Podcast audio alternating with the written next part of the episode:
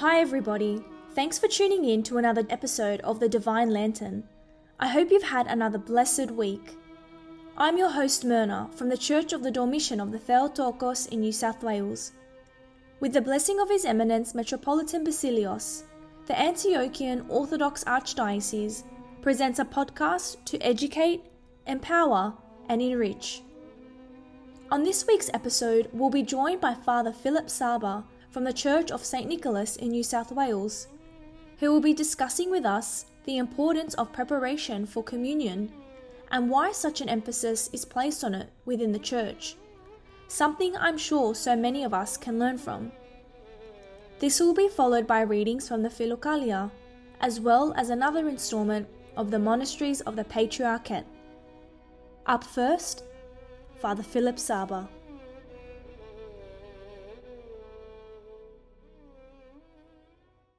In the name of the Father, and of the Son, and of the Holy Spirit, one God, Amen. Blessed Lent, brothers and sisters. I would like to thank His Eminence Metropolitan Basilios and the team at the Divine Lantern for this opportunity to talk about a topic that is dear to my heart how we can prepare ourselves in order to receive the divine gifts, the body and blood of our Lord and Saviour, Jesus Christ. This is a major topic that we can talk about for hours on end. So today I want to talk about it on a very practical level, hoping that we can all take away something new that we can apply in our preparation for the sacrament. Holy Communion or the Holy Eucharist is the climax of the Divine Liturgy.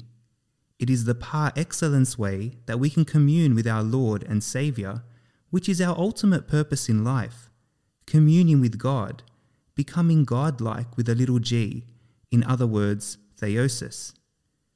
Unfortunately, having communion has become routine in our lives, just something that we do every Sunday.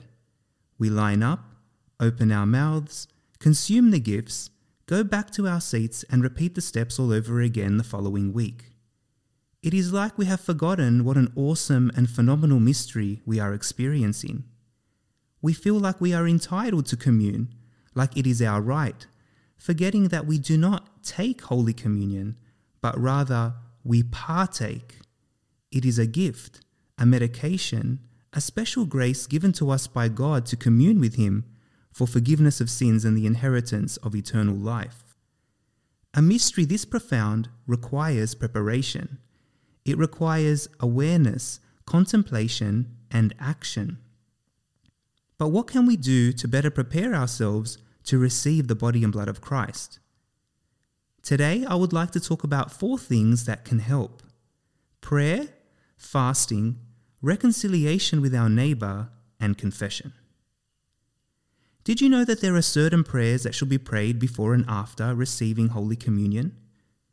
I am not just talking about the prayers we say in the church immediately before receiving communion. For example, I believe, O Lord, and I confess. I mean a whole set of prayers written by our church fathers such as St. Basil the Great, St. John Chrysostom, and St. John of Damascus that help prepare our mind and our soul to receive Christ. Prayers which help us contemplate and examine our conscience before communion Prayers that remind us of the significance and awesomeness of the sacrament. Prayers that teach us how to pray, that remind us of God's love and mercy for mankind. A reminder that although we can never be fully worthy to receive Christ into our souls and bodies, that His grace and love overcomes all. But how can we find these prayers? And when exactly do we pray them? With the blessing of His Eminence, the Liturgics Committee of our Archdiocese has prepared a PDF booklet which includes all the necessary prayers as well as instructions on when they should be prayed. This book, titled Preparation and Thanksgiving for Holy Communion, can be found on the Archdiocese website www.antiochian.org.au by clicking on the Resources tab, then Service Books, and finally, Holy Communion preparation and thanksgiving. The prayers are broken into four parts. The first is known as the canon, which is read with the small compline, the prayers before going to sleep, the evening before the liturgy. Here is just an example of some of these beautiful prayers. Glory to you, our God, glory to you. May your immaculate body and divine blood be for the forgiveness of my offences, for communion with the Holy Spirit, and for life everlasting, O lover of mankind, and for estrangement from passions and sorrows. Glory to you, our God, glory to you. May I be sanctified in body and soul, O Master. May I be enlightened. May I be saved. May I become your dwelling place by the communion of the sacred mysteries, having you with the Father and the Spirit abiding in me, O most merciful benefactor. The second part are psalms and prayers read in the morning or before attending a liturgy. The third are the prayers read in the church immediately before receiving communion. I believe, O Lord, and I confess, and receive me today, etc. And the final part are the thanksgiving prayers prayed at the conclusion of the Divine Liturgy or privately afterwards, where we give thanks to God for the gifts we have received. For someone who has never heard of these prayers, this might all sound quite overwhelming. But if we slowly start the practice of including them in our prayer rule, we will surely notice the spiritual benefit they provide and how much more meaning is added to our experience of partaking in communion. And as an encouragement for our youth and English speaking communities, Many of our parishes which hold evening liturgies on Sunday nights have started the practice of including the prayers before and after the Divine Liturgy to help teach and guide their community. For example, at St. Nicholas Punchbowl, where an English liturgy is held every Sunday at 6 pm, the choir reads the preparatory prayers at 5:30 pm each week. And following the Divine Liturgy, we also read the prayers of thanksgiving after receiving communion making it a lot easier for parishioners to include these prayers in their prayer rule. I highly encourage you to speak to your parish priest to get more information about these prayers and when your parish reads them. Who knows, you might even encourage the practice if it is not already being done. The second way we should prepare for Holy Communion is by fasting. Christ teaches us that man shall not live by bread alone, but by every word that proceeds from the mouth of God. Matthew chapter 4 verse 4.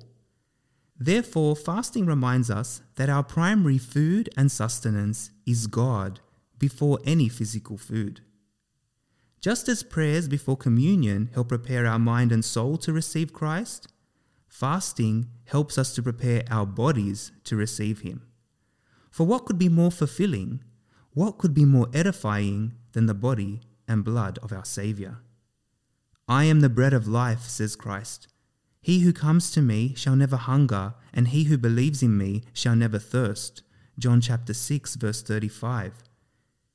If we are attending a divine liturgy on Sunday morning, the church prescribes a light dinner on Saturday night and a fast, abstaining from food and water from midnight.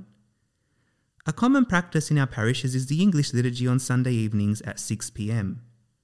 Technically, if we are attending a liturgy in the evening, we should abstain from food for the whole day, but this can be very dangerous for a person who has not trained their body or is not used to fasting this way. Therefore, the general advice given to those attending an English liturgy in the evening is to have a light lunch at around 12 pm or before, and then to abstain from food and water to prepare one's body to receive the true source of life and sustenance. Ultimately, one should consult their spiritual father, confessor father, or parish priest regarding fasting, especially those who, for medical reasons, might not physically be able to do so. The third and one of the most important ways to prepare for communion involves reconciliation or making peace with our neighbour who we have wronged or who have wronged us. Christ says, Therefore, if you bring your gift to the altar and there remember that your brother has something against you, leave your gift there before the altar and go your way. First be reconciled to your brother, and then come and offer your gift. Matthew chapter 5 verses 23 to 24. Before Christ's death and resurrection, the ultimate sacrifice, the people would make an offering or burnt sacrifices for the forgiveness of their sins. Christ was teaching them that they must first make peace with and ask for forgiveness from one another before asking for forgiveness from God. In the same way, before we approach the chalice to receive forgiveness of sins through the divine gifts, we must also make peace and seek forgiveness from our neighbour first. For how can we seek to commune with God if we are at enmity with our brother who was made in the image and likeness of God? The pre communion prayers are a great reminder for this point. As we read them, we are advised first reconcile yourself with them that grieve you, then with daring venture to eat the mystic food. And if we need more time to overcome our hurt and pain, take the time, but also refrain from communing until that reconciliation has been made. The fourth and last point I would like to discuss in preparation for communion is the sacrament of confession. Establishing a confessional relationship with a priest and partaking in this sacrament is necessary for every Orthodox Christian.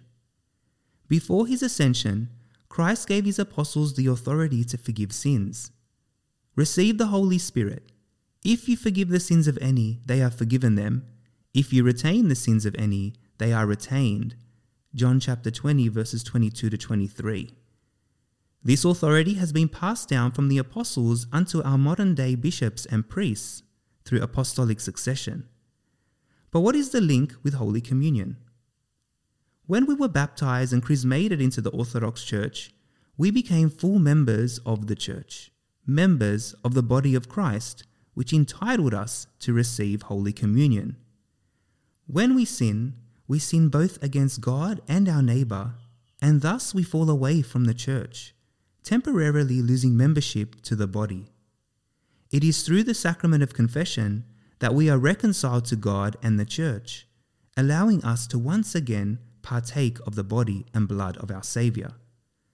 Ultimately, your confessor father or spiritual father will guide you as to whether or not you should abstain from communion and for how long, depending on your personal situation.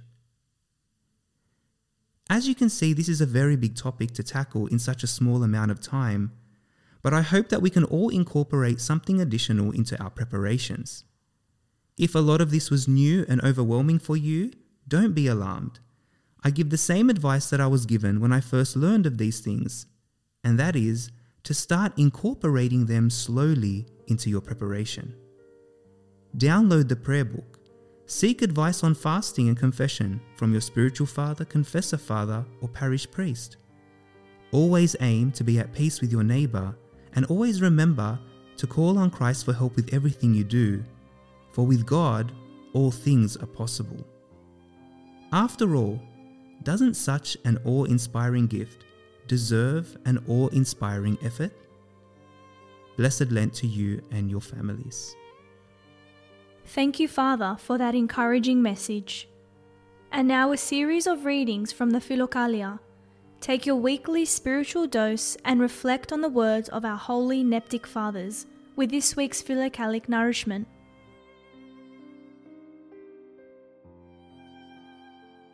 Search the scriptures, and you will find the commandments.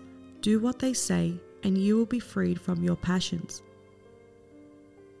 Saint Thalassios the Libyan.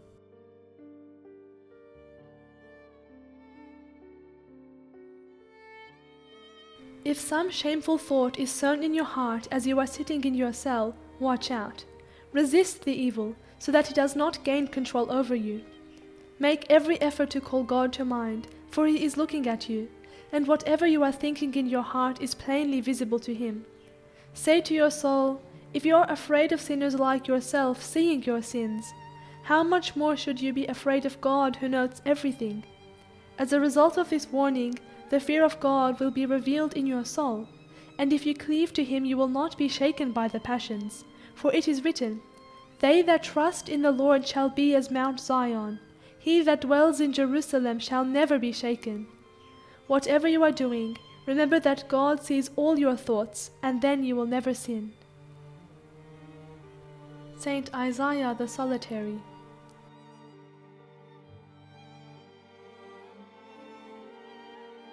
Love alone harmoniously joins all created things with God and with each other. Saint Thalassios the Libyan.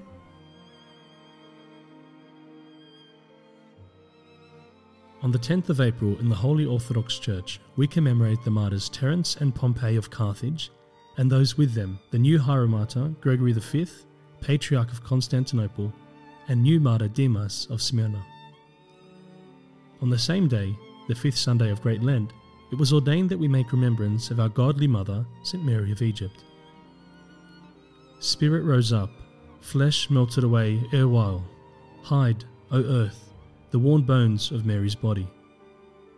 Once, during the honourable fast, the priest monk Zosimas withdrew into the wilderness. He caught sight of a withered woman named Mary. Her hair was white as snow. Mary then told Zosimas that she was born in Egypt and at the age of 12 began to live a life of debauchery in Alexandria for 17 years. One day, she went to Jerusalem to enter the church to venerate the honourable cross. However, some invisible force restrained her. In great fear, she gazed upon the icon of the Theotokos in the vestibule and prayed that she be allowed to enter the church, all the while confessing her sinfulness. She was then permitted to enter the church. Having venerated the cross, she again entered the vestibule and before the icon gave thanks to the Mother of God. At that very moment, she heard a voice saying, If you cross the Jordan, you will find glorious rest. Mary left for the wilderness and remained there for 47 years in repentance. She bade Zosimas to come back in one year with Holy Communion, which he did. The following year, on Holy Thursday, April 1st in the year 522, Zosimas discovered Mary's lifeless body and buried her. Thus, the Lord glorifies penitent sinners. The Church exalts and exemplifies Mary to the faithful in Great Lent as an incentive for repentance that brings entry into the kingdom of heaven. Through her intercessions, O Christ God, have mercy upon us. Amen.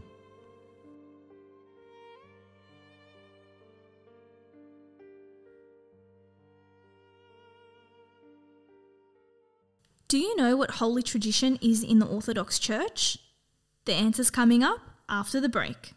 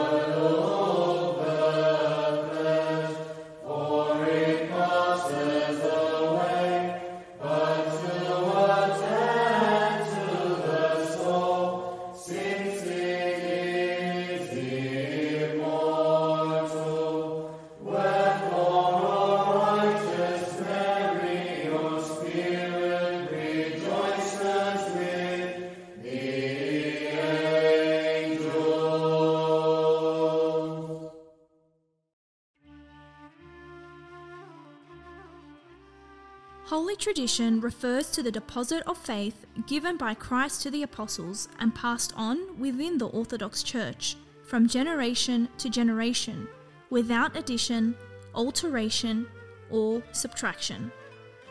This deposit of faith is transmitted to the members of the Orthodox Church from the apostles of Jesus Christ, both by word of mouth and in writing which includes the oral traditions of the Orthodox Church as well as the scriptures. Holy tradition is also transmitted through the liturgy, the writings of the Fathers, iconography, church architecture, and so on. Now, one may ask, how are all these things related to one another? Or which part of Holy tradition is the most important? The best way to think about this is to liken Holy tradition to a body. When St. Paul compares the church to a body, he writes that although a body consists of different members, all members which have their own vital role to play are necessarily interconnected and are considered essential to the integrity of the body. Similarly, we cannot imagine one member of holy tradition existing apart from one another. For example, the liturgy and the scriptures cannot be separated and must be viewed together. The scriptures are quoted constantly in the liturgy, and it was the liturgical life of the church that helped shape the canon of scriptures. Of course, since Holy Tradition is part of the Orthodox Church, which is the body of Christ, we must believe that Holy Tradition preserves the faith which was once for all delivered to the saints. For Jesus Christ, the same yesterday and today and forever. However, holy tradition is not the mindless repetition and preservation of past customs simply for their own sake. We don't do things in the Orthodox Church simply because that's how we've always done it. Tradition is not something static and dead, but rather dynamic and alive. As the theologian Jaroslav Pelikan, a convert to the Orthodox faith, once said, Tradition is the living faith of the dead. Traditionalism is the dead faith of the living. However, it may be more accurate to say that holy tradition is a living faith of the living. For as Christ said himself, God is not the God of the dead, but the God of the living. Thus, we must see holy tradition as the life of the Holy Spirit in the Church, which finds expression in different contexts from generation to generation throughout the ages.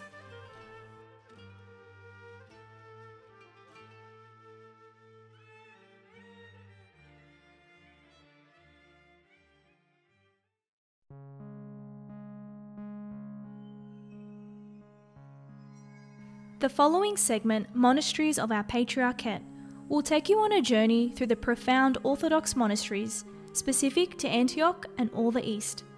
We hope you gain greater insight and appreciation into the geography, history, contributions, miraculous recounts, and spiritual guidance these revered sites and their inhabitants provide for the nourishment of the wider Orthodox community. Monastery of St. George Deir el Harf. Cradled in the arms of a pine forest in central Lebanon lies the monastery of St. George, located in Deir el Harf. Situated in the upper Metn district, it is located 28 kilometres from Beirut and is elevated 1,040 metres above the sea. On the west of the monastery, the view of the sea emerges resplendently, and on the east, a view of the mountain rises strongly towards the north and south of the monastery are various villages. The monastery covers an area of 1,450 metres and is L shaped surrounding an interior court which houses a garden. The ground floor has the main room for visitors. Of the various buildings in the monastery, there is a winter salon and an east wing which contains a kitchen, a dining room, and service rooms. The upper floor possesses a gallery with five monastic cells and the library. Deir el Harf also has visitors' rooms, a workshop, a well, and a funerary crypt beneath the church. The founding of the monastery is intertwined with a traditional account of an Orthodox shepherd, Wehbe ibn Mahsen al Lahme, who as a youth fled from a proposed marriage with his first cousin, disapproved by the church. He journeyed for many days through unfamiliar terrain with the hopes of joining a monastery. As the shepherd fell asleep under a tree, there appeared to him a vision of a figure on a white horse, St. George, who told him to remain in this place, which happened to be the site of an ancient monastery destroyed due to the inhospitality and greed of its occupants. Wehbe obeyed this instruction in the year 1409, a Druze emir founded a church on this site honouring St George, to whom he attributed a recent victory in battle. The emir also donated lands, hence restoring the site of Deir el Harf. Two years later, the shepherd Wehbe reposed at the age of 105. Historically, the area in which the monastery of St. George is located appears to have been inhabited in classical times, as revealed by artifacts such as coins and pottery. Also, oral tradition relates of a Crusader era monastery destroyed by the Mamluk Sultan Baybars in the 13th century. Not much is known about the monastery itself until the 18th century, where the earliest of 16 remaining manuscripts was copied in 1704, and the list of Father Superiors assigned by the Bishop of Beirut begins in 1790, with a continuous list extending to the present day. However, the continuity of monastic life in the St. George Monastery was precarious or unstable since many political disturbances resulted in its closure. For instance, Following the Druze revolt against the French mandate in 1925 26, the monastery barely functioned for 30 years, even with three attempts at revitalising it. In November of 1957, Metropolitan Elias Karam of Mount Lebanon finally restored the Deir el Harif monastery, establishing a small community of firstly six months, mostly emerging from the Orthodox youth movement. In the 1960s and 70s, the monks provided pastoral care to inhabitants of nearby villages, and Father Elias Morcos, the igumen of the monastery from 1961, provided liturgical courses at the Balamand Theological Institute. Thus, monastic life functioned continually there, except during the Lebanese Civil War from 1983 to 1987. Since the end of the war, the monastery of St George has been fully restored. Literary activity is significant in the St George Monastery. Before the Civil War in 1975, 4,000 religious and historical books were gathered and assembled. In the 1960s, the monks edited a two yearly publication which included biblical commentaries, articles on the monastic life, sayings and texts from the Church and Desert Fathers, and studies on the liturgy. The monks have translated 11 religious works since 1971 and have published seven books, which have wide circulations and have even been reprinted. St. George Deir el Harif and other monasteries have recently founded an informal publishing house specialising in monastic literature. The monastery of St. George belongs to the jurisdiction of the Bishop of Mount Lebanon it follows the monastic rule of all Orthodox monasteries, with the traditions handed down by the monastic fathers. The monastery's tasks include prayer, contemplation, spiritual reading, manual labour in agricultural tasks, hospitality, and serving in the liturgy. More recently, the monks undertake work in writing and restoring old icons. Deir el Harif maintains strong ties with the Orthodox youth movement, being the site of regular summer camps for young people, providing youth with spiritual nourishment and opportunities for prayer and spiritual growth. Visitors are also welcome and are free to learn about the riches of Orthodox monastic life. The church within the monastery is adorned with icons for the faithful to contemplate and learn from. The wooden iconostasis dates from the 19th century and was restored between 1962 and 1963. It depicts the Theotokos in the Hodegetria type and Christ the King in an elaborate style. These icons were written by a deacon from Crete called Gideon, who resided at the monastery. The interior walls of the church are adorned with frescoes representing the life of Christ and manifestations of his divinity, his nativity, the transfiguration, the descent into Hades, and the appearance to St. Thomas. A multitude of saints are also depicted the four evangelists, as well as a host of monastic saints, martyrs, and theologians. Interestingly, two Romanian saints are depicted in the frescoes, suggesting the strong tie at Deir el Harif between the Orthodox churches of Lebanon and Romania. Thus, the monastery of St. George Deir el Harif provides a rich history of spiritual abundance as a jewel in the mountains of Lebanon.